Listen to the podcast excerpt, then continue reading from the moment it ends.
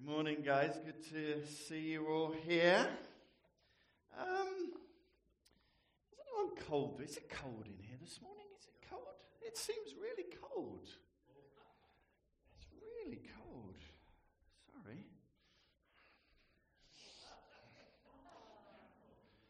Ah, it's really cold. Hang on a minute. Let's see. Oh, hang on. What's going on here?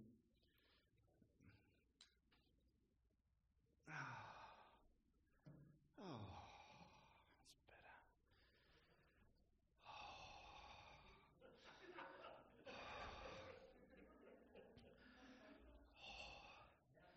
There is, there's nothing like a real fire, is there?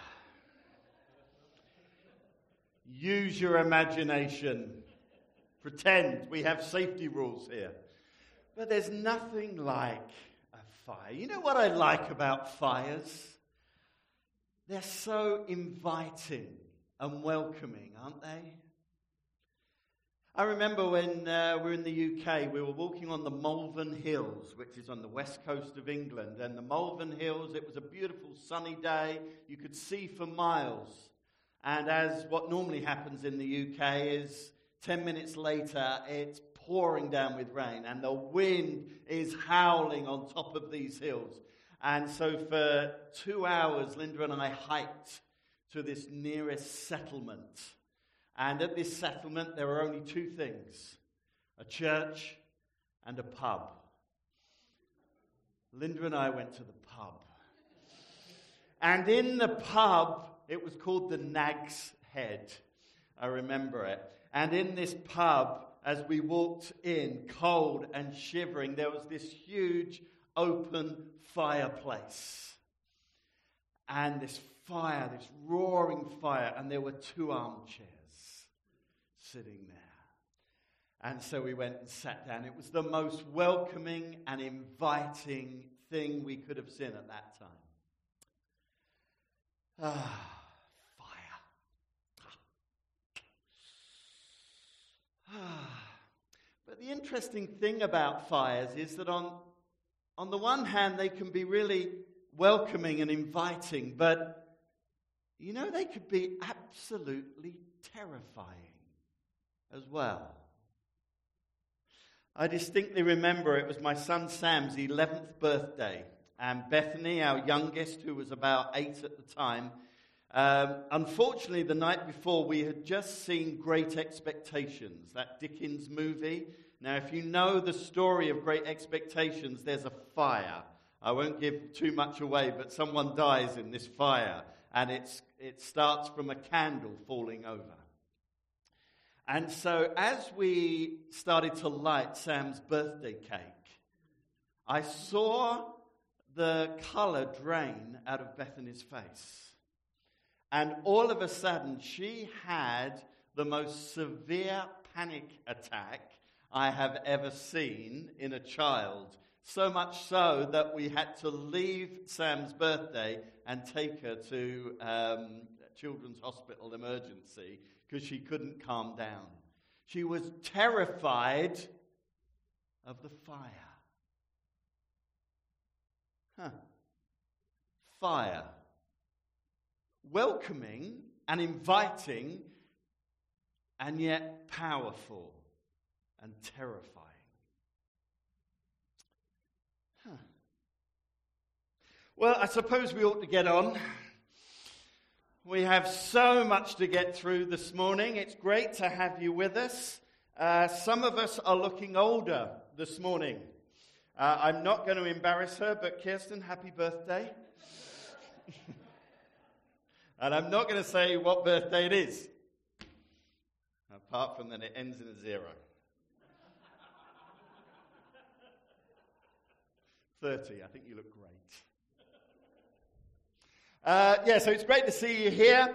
Um, for the last two weeks, what have we been doing the last two weeks? Well, we had this fire. I forgot to put the fire on. Oh, lovely. Uh, for the last two weeks, we've been camped in ancient Egypt we have been witnessing the beginnings of an amazing story. It's an adventure story with more action than Indiana Jones. It's a thriller with more twists and turns than Hitchcock. But actually, it's a story about God. It's a story about God and his faithfulness and his power and his compassion. It's a story about a people trapped in slavery, trapped in despair. And ultimately, through the grace of God, it's a story about their journey to freedom. Which makes it so relevant for us here at City View. Who would have thought? Because we can focus on our word for 2020, which is freedom. How cool is that? And this story is found in the book of Exodus, which is the second part of a larger story called the Pentateuch. Say Pentateuch. Yeah, you're getting it. It's. So, what's been happening in the story so far, Trevor? Well, calm down and I'll tell you. In the last uh, two chapters, the first two chapters that we looked at, we found the Hebrew people. They're under slavery, harsh slavery in a hostile land where the king is hell bent on genocide. He's a bully. And like most bullies, his behavior is fueled by fear. He's so afraid of these people, their, their customs, and their ways that he wants to wipe them out. And he wants to wipe them out by killing all the newborn baby boys and breeding the Hebrew girls with the Egyptian men. But he comes up against a mighty army two midwives, a wife, a sister, and his own daughter. And because of them, and through a series of miraculous coincidences, a Hebrew baby boy, Moses, is born and survives. And he's brought up under the nose of Pharaoh in his palace. But then, as we saw last week, a grown up, hot tempered Moses tries to protect one of his own a Hebrew, and in the process, he kills an Egyptian man and buries him in the sand. And so he has to flee. He has to flee for his life. And he ends up in the middle of nowhere, just outside of Chilliwack. And he finds a wife and has kids, and lots and lots and lots and lots of sheep. I guess that's what happens in Chilliwack. So that's the end of the story. No. It's just the beginning. And so we come to chapter 3 and a fire in the desert that is both welcoming and terrifying. I want you to turn to chapter 3. We're going to read the whole chapter in a minute, and the reason why we're doing that is because I want you to know that I'm not making anything up. Uh, but even if you have no background in church, you'll be somewhat familiar with this story Moses and the burning bush. Even our spin teacher on Friday knew about Moses and the burning bush. He said, What are you preaching on on Sunday, Trevor? I said, There's Moses and the burning. Oh, I know that one. The irony is, though, that this bush isn't actually burning. Uh, it's on fire, but it's not being consumed. That's neither here nor there. I haven't got the time to go into that this morning. But up till now, God has been in the background of this story. We've been watching God working things out in secret, behind the scenes. He's not spoken, He's not revealed Himself until now. And now He enters stage right in the most dramatic fashion. And we're going to read the, the whole chapter. Uh, let's do that now. Yeah, let's do that now. Chapter 3. Now Moses was tending the flock of Jethro, his father in law, the priest of Midian, and he led the flock to the far side of the desert and came to Horeb, the mountain of God. There, the angel of the Lord appeared to him in flames of fire from within a bush. Moses saw that though the bush was on fire, it didn't burn up. So he thought, you know what? I think I'll go over and see this strange sight. Why the bush doesn't seem to be burning up. And when the Lord, Lord saw that he had gone over to look, God called to him from within the bush, Moses, Moses. And Moses said, Here I am. Don't come any closer, God said. Take off your sandals, for the place where you're standing is holy ground. Then he said, I am the God of your father, the God of Abraham, the God of Isaac, the God of Jacob. And at this, Moses hid his face because he was afraid to look at God. The Lord said, I have indeed seen the misery of my people in Egypt. I've heard them crying out because of their slave drivers, and I'm concerned about their suffering. So I've come down to rescue them from the hand of the Egyptians and to bring them up out of that land into a good and spacious land, a land flowing with milk and honey. And now the cry of Israelites has reached me, and I've sinned the way the Egyptians are oppressing them. So now go. I'm sending you to Pharaoh to bring my people to the Israelites out of Egypt. But Moses said to God, Who am I that I should go to Pharaoh and bring the Israelites out of Egypt? And God said, I'll be with you. And this will be the sign to you that it is I who have sent you. When you have brought the people out of Egypt, you will worship God on this mountain. Well, then Moses said, Well, know, suppose I go to the Israelites and say to them, The God of your fathers has sent me to you. And they ask me, Well, what's his name? Then what shall I tell them? God said to Moses, I am who I am.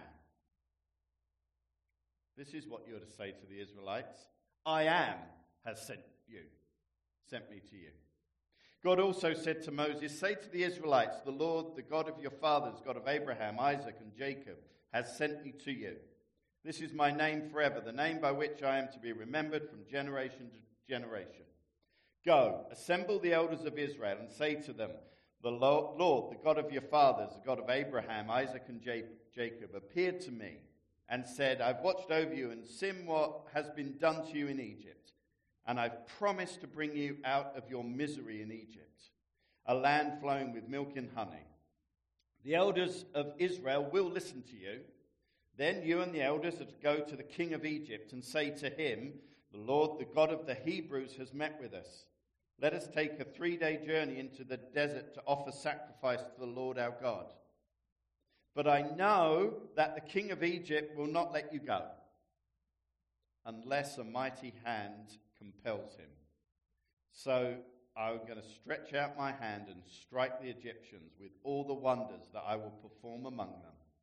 After that, he'll let you go. And I will make the Egyptians favorably disposed towards this people, so that when you leave, you will not go empty handed. Every woman is to ask her neighbor and any woman living in her house for articles of silver and gold and for clothing, which you will put on your sons and daughters. And so you will plunder the Egyptians. Whew. There's a lot going on here in this text. And in fact, what I'm actually going to do is I'm going to split up this story into two. Uh, next week, uh, we're going to look at chapter 4, which is Moses' response. But here's what we're going to do this morning. You see, this chapter is revealing who God is. It's God revealing who He is and His plan. So today we're going to focus on what He reveals about himself. Who our God is. And we're going to introduce two theological terms. I think you've got Pentateuch now, so you've got that down. So that's great. So I'm going to give you two more. We're going to step it up a bit. And uh, we're going to see in this text that God is transcendent and God is immanent. Transcendent means God is bigger, He's more than, He's above us. Immanent means uh, he's among us and he is with us. Transcendent and immanent. So there's an all powerful, mighty God who actually happens to be among us. And what I want to do this morning quickly is, with the help of this text, is to flesh out those terms, those two terms. What it means that God is transcendent and what it means that God is immanent. And then I want to look at what difference it makes to us. And here's where I want to finish. Here's where I want to get to this morning. This is my aim.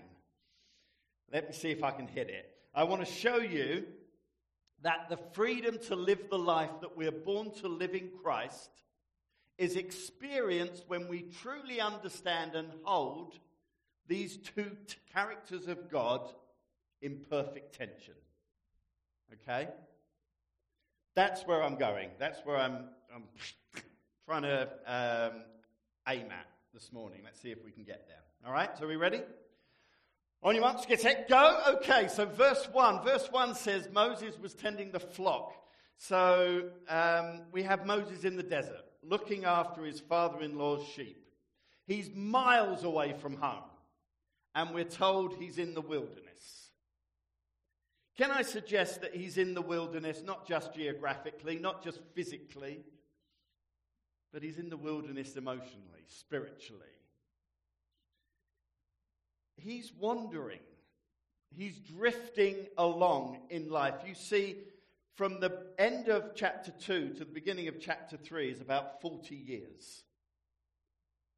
So it's been about 40 years since Moses fled Egypt into the desert.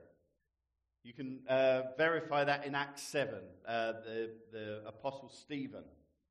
Uh, Stephen, the disciple Stephen, was uh, uh, the one who says this. And during that 40 years, what has happened in Moses' life? Well, obviously, nothing worthwhile because nothing's written down about it. I mean, let's be honest. He's led a pretty insignificant, mundane life. You know, it's the same old, same old. Get up, count the sheep, feed the sheep, count the sheep again, go to bed. That's his life for 40 years. It's a far cry from his life in Egypt, living in the palace. But notice that it's here in the wilderness that God speaks to him. This isn't part of the message this morning. You can have this for free. This isn't what I was going to say. But can I just say quickly that if you are wandering right now, if you're drifting through life, if you're stuck in your own wilderness with nothing but sheep around you, don't give up.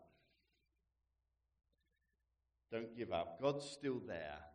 And what you find as you look through Scripture, that very often something quite remarkable happens in the wilderness.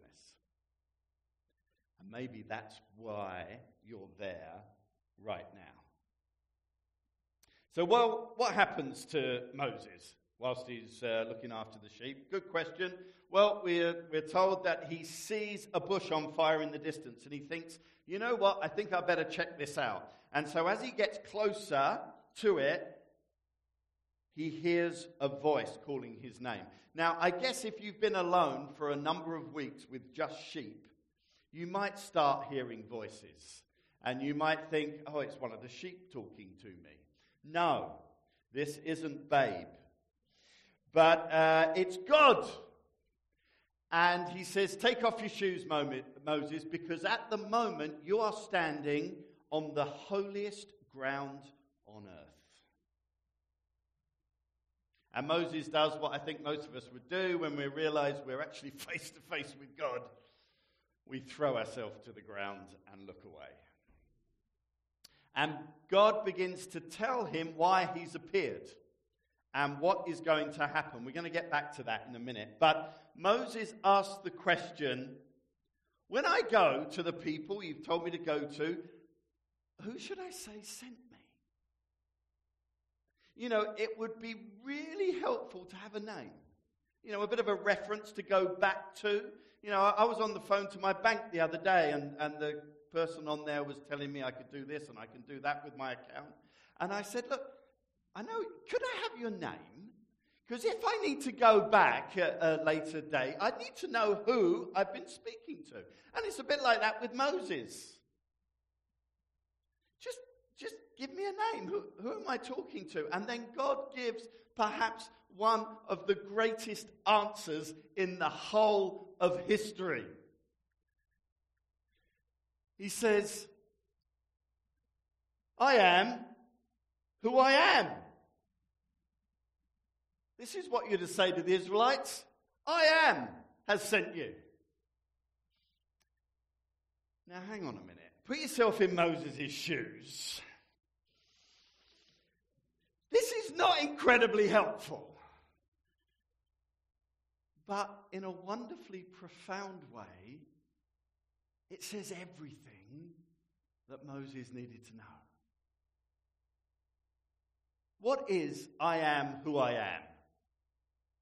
Well, this is where we get into that word transcendent. Transcendent. God is transcendent. What does that mean? Now, as I've studied this over the past couple of weeks, I actually think a better translation of I am who I am is I be who I be. That sounds a bit like the Pidgin Bible, doesn't it? I be who I be. God is saying, I have been who I've always been. I will be who I be today. And I will be who I be tomorrow. I am who I am. I am not shaped, I'm not molded, I'm not defined by anything or anyone else. I am perfect. I am perfectly good. I am perfectly fair. I am perfectly loving. I be who I be. Now, if I said that to you this morning, that was me. I'm perfect. I'm perfectly good. I'm perfectly loving. I just am who I am. You would sit there and think, oh, flipping heck. That Trevor, he's an arrogant so and so, isn't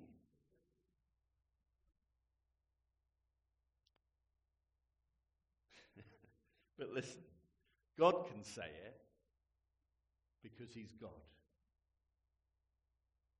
This is God being transcendent. He is above everything. He is beyond everything. He is absolute. He absolutely is. He be who he be.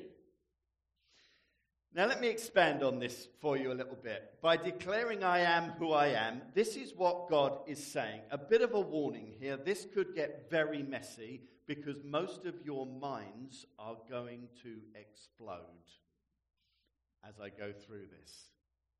Don't make too much of a mess on the carpet. I am. What does it mean? I am means God never had a beginning.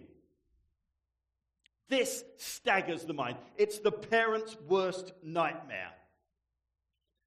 Little Johnny comes to you and says, uh, Mummy, who made the trees? Well, God made the Mummy, who, who made the stars in the sky? Oh, God made the stars in the sky. Mummy, who made the animals and the flowers and the plants? Well, God made the animals and the flowers and the plants. Mummy, who made, who made human beings? Oh, well, God made human beings. And then you know it's coming. Mummy, then who made God? And any wise parent would say to their child, Go and ask your pastor. No, said nobody made God. God simply is and always was. No beginning.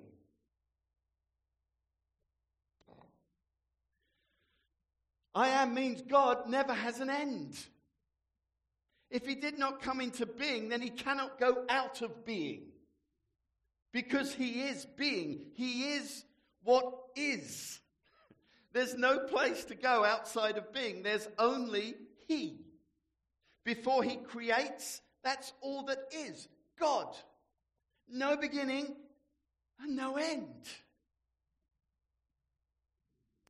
I am means God is absolute reality. There's no reality before Him. There's no reality outside of Him unless He wills it and makes it. He's not one of the many realities before He creates. He's simply there, an absolute reality. No space, no universe, no emptiness. Only God, absolutely there, absolutely all. I am means God is utterly independent. He depends on nothing to bring him into being or to support him or counsel him or make him what he is. God does not depend on anything or anyone. I am means God is constant. He's the same yesterday, today, and forever. God cannot be improved. He's not becoming anything. He is who he is. There's no development in God. No one comes alongside God and saying, okay, let's go through your work performance. Yeah, you're doing well here, doing well here. You're not doing so well on here. Maybe we should get some improvement out of you here. No. No progress. Absolute perfection cannot be improved.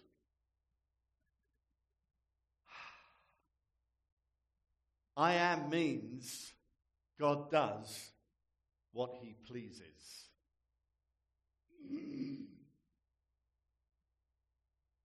And what he does is always right, always beautiful, and always in accord with truth.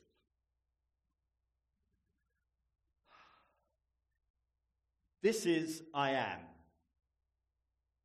This is what it means for God to be transcendent. That's why we can't actually define God. You see, in our world, in our culture, we have trouble grasping this idea about God because we have this tendency to want to define everything ourselves so that we understand it. So we believe it's almost our right to define who God should be. So this is what you hear people say. You hear people say, Well, I don't think God would do that. Or, Well, surely if there was a God, he would do this. Or, I can't believe in a God who would do that. See, what we're doing is molding God in our own image. It's us constructing our idea of who God is and what he should be doing. Just think about it for a minute. How insane is that?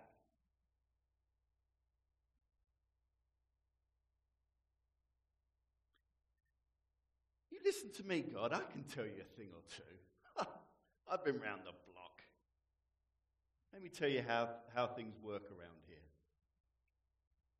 You see, here's the thing about a transcendent God He defines Himself. We don't get to define God, God defines God. That's why we can't pick God up and place Him in our little box and walk, or, you know, like you see these people at Yaletown. hopefully, no one's from Yale Town and you haven't got little dogs. But you see all these women so oh, carrying, their, carrying their little poodle around with them. And I feel as though we do that with God sometimes. We pick him up and think, oh, yeah, he's our little God. Oh. No. He's transcendent. He's way, way above all of that. And this is exactly what God is doing here to Moses. He's defining who he is. He says to Moses, You want to know who you're speaking to? I am. Okay? Clear? Off you go. And God then goes on to illustrate his transcendence by telling Moses exactly what's going to happen. If you look at verses 18 to 20, He says, Look, here's what's going to happen. You're going to go to the elders of Israel. You're, you're going to tell them this, and they will believe you. And then you'll go to Pharaoh and you'll tell him this, and he won't believe you. So I'm going to flex my muscles. I'm going to outstretch my mighty hand, and I will undo him. I'll destroy Pharaoh, and you'll be set free. That's what's going to happen. Notice God never says, you know, I might do that. I haven't decided yet. Mm, what shall I do? He doesn't say, you know, if, oh, if, if this happens, then this might happen. No. He knows. He doesn't use that language. He knows. The I am is outside of time. He knows. The reason he's able to tell Moses, this is what's going to go down, is not because he has some vague view of the future and he's sort of hoping it all kind of turns out the right way. He knows. He's already there. This will happen. I am who I am. Isn't it good to know in all the uncertainty we face at the moment with war and viruses and everything else, there's someone who knows what's going on? Isn't it good? What we're going to see over the next few weeks is a battle. A war is about to break out between two I ams. I am Pharaoh. I'm the most powerful man on earth. I lead the most effective, efficient, brilliant nation that the world to this point in history has ever seen. I command armies and legions. We are more advanced than anyone else on earth. I am Pharaoh. And that I am goes against the great I. And spoiler alert, there's only going to be one winner. This is what you and I need to know this morning God is transcendent, He's above everything. He's above every name, every nation, every power. He's above the US. He's above Iran. He's above North Korea. He's above the past. He's above the present. And he's above the future. He's above you and me. He's above your fears. He's above your doubts. He's above your children. He's above their future. He's above your health. He's above your finances. Do you get it? I am who I am is all powerful, almighty, all knowing, and he can be trusted totally to keep his promises. What he says is true, and what he says will come to pass. When that hit me in Starbucks last Friday, I literally let out an audible hallelujah. And everyone looked at me. And I pretended I'd sneezed. So, Gesundheit. That's amazing. It's amazing. Let me do immanence. I, I, I, need to do immanence. Are you ready? This is going to be quick. This is a lot quicker. The, this all powerful, mighty, transcendent God, the I am who I am, I be who I be, is not just terrifying, He's inviting. He's not just above us, He's among us. In fact, look at verse 7. It says, Then the Lord said, I've surely seen the affliction of my people who are in Egypt, and I've heard their cry because of their taskmasters. I know their sufferings, and I've come down to deliver them out of the hand of the Egyptians. This trans- transcendent God, God of the universe, sovereign King of glory, also sees, hears, knows, and has come down. He's among us, He is with us.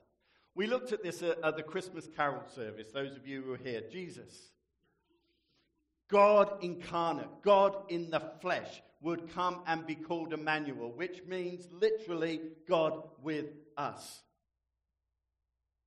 John tells us the Word became flesh and made his dwelling among us. God chose to be with us in the everyday of life. He chose to be with us as a vulnerable child. He chose to be with us as someone who worked and had friends and dealt with family relationships. He chose to be with us as someone who experienced pain and grief and loneliness. He's not some distant God. He's Emmanuel. He's Emmanuel. He is the with us God. He's the with us God in all of our joys and He's in the with us God in all of our pain and suffering and sadness.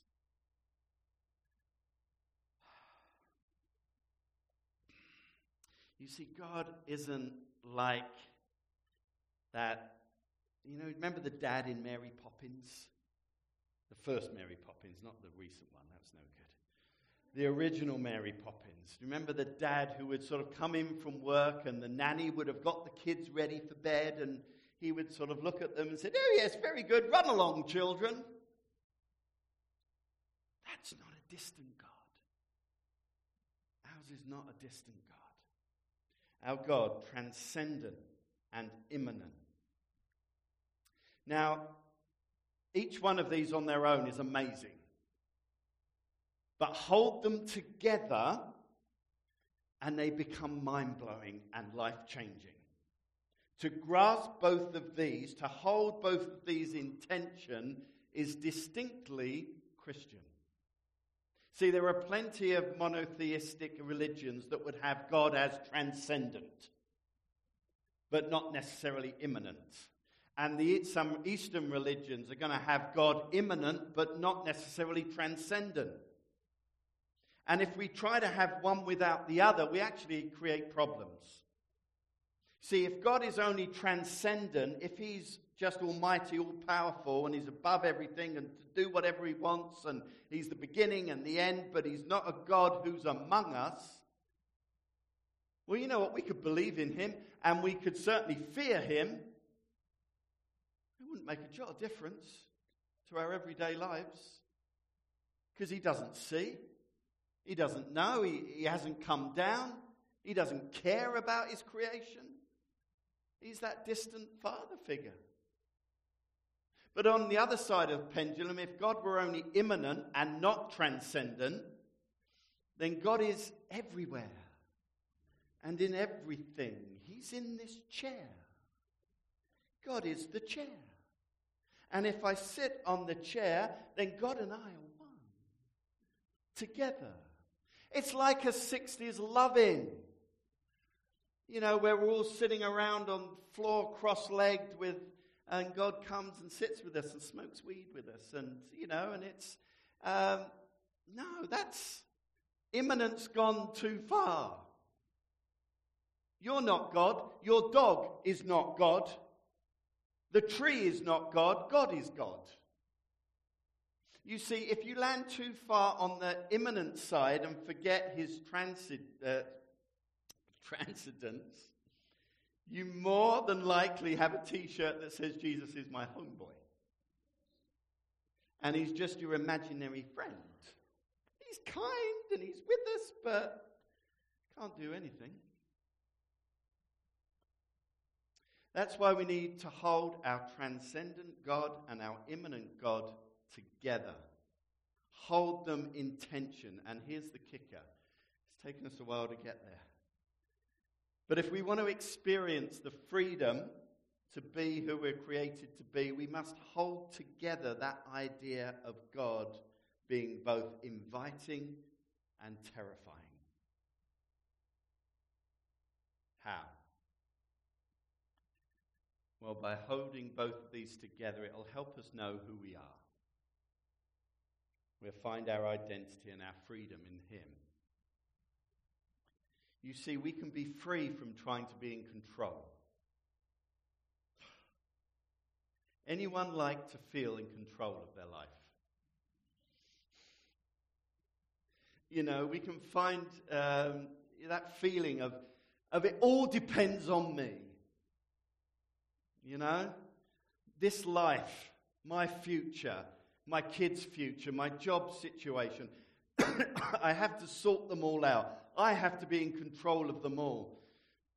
It frees us from that. And God's saying, Listen, Trevor, you don't need to be in control. Why? Because actually you're not in control. The transcendent God is in control. He's above me. He's beyond me. He's above my situation, beyond my situation. I don't have to be in control because He is. And what that gives me, when I actually understand that, I can just go, oh, thank goodness. I can relax. I can rest in Him because I know He's with me. I know, he knows me and everything about me, and He cares for me, and He's working out His purposes in and through me. And grasping both the transcendency of God and the immanency of God will free us from fear and worry and anxiety. I don't know the future. I don't. You know, I, yeah, shall I tell you this? Yeah, I'll tell you this. I've been having some really morbid thoughts recently. I don't know why. I just feel as though I was saying to Linda, I, I may only have 20 years left to live. And that might seem a long time. But I think I've only got 20 years. What am I going to do in my life in that 20 years? If that's all I've got left. And I'm starting to panic about it. So we've got to pay off the mortgage. It's the first thing. Can't do anything if we got the mortgage. And I'm starting to worry about it. I don't know the future, but it's actually okay because He does. And it's okay because I'm with Him and He's with me. He knows the future, so I don't need to fear. All I need to do is be the person that He's created me to be, to trust in Him and to be obedient to Him. You know what, guys? Just ponder on that this week. And I pray as it seeps into your hearts and minds and soul that you'll experience joy and freedom and release from worry and anxiety. Ah, fire. Inviting, welcoming, and yet terrifying. And powerful. I pray that you will experience and know both this week. Let's pray.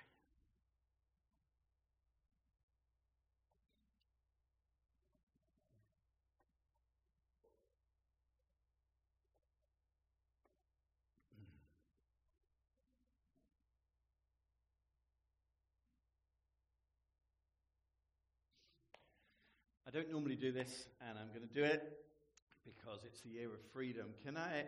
I really believe there are people here along with me that have some sense of anxiety or fear about the future.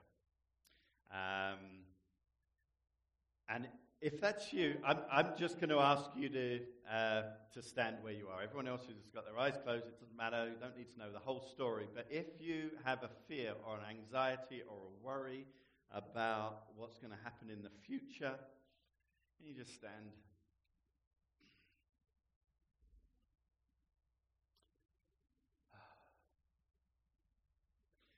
Father, thank you. Thank you that you know our hearts. Father, thank you that you know our fears and anxieties and worries.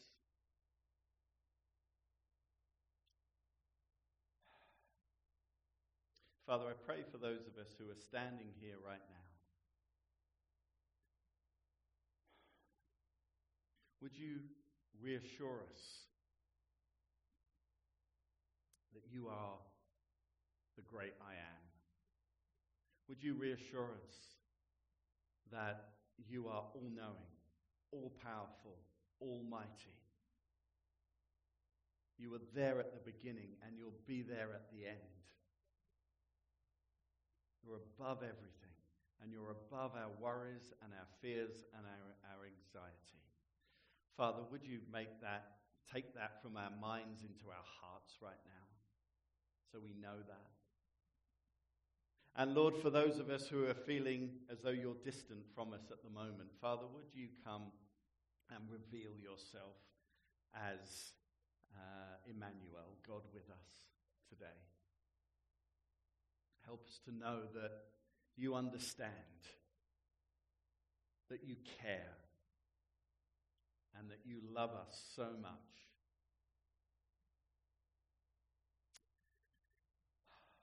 Thank you, Lord. Thank you, Father. Bless you. Bless you. Thank you, Lord. Thank you for who you are, who you be.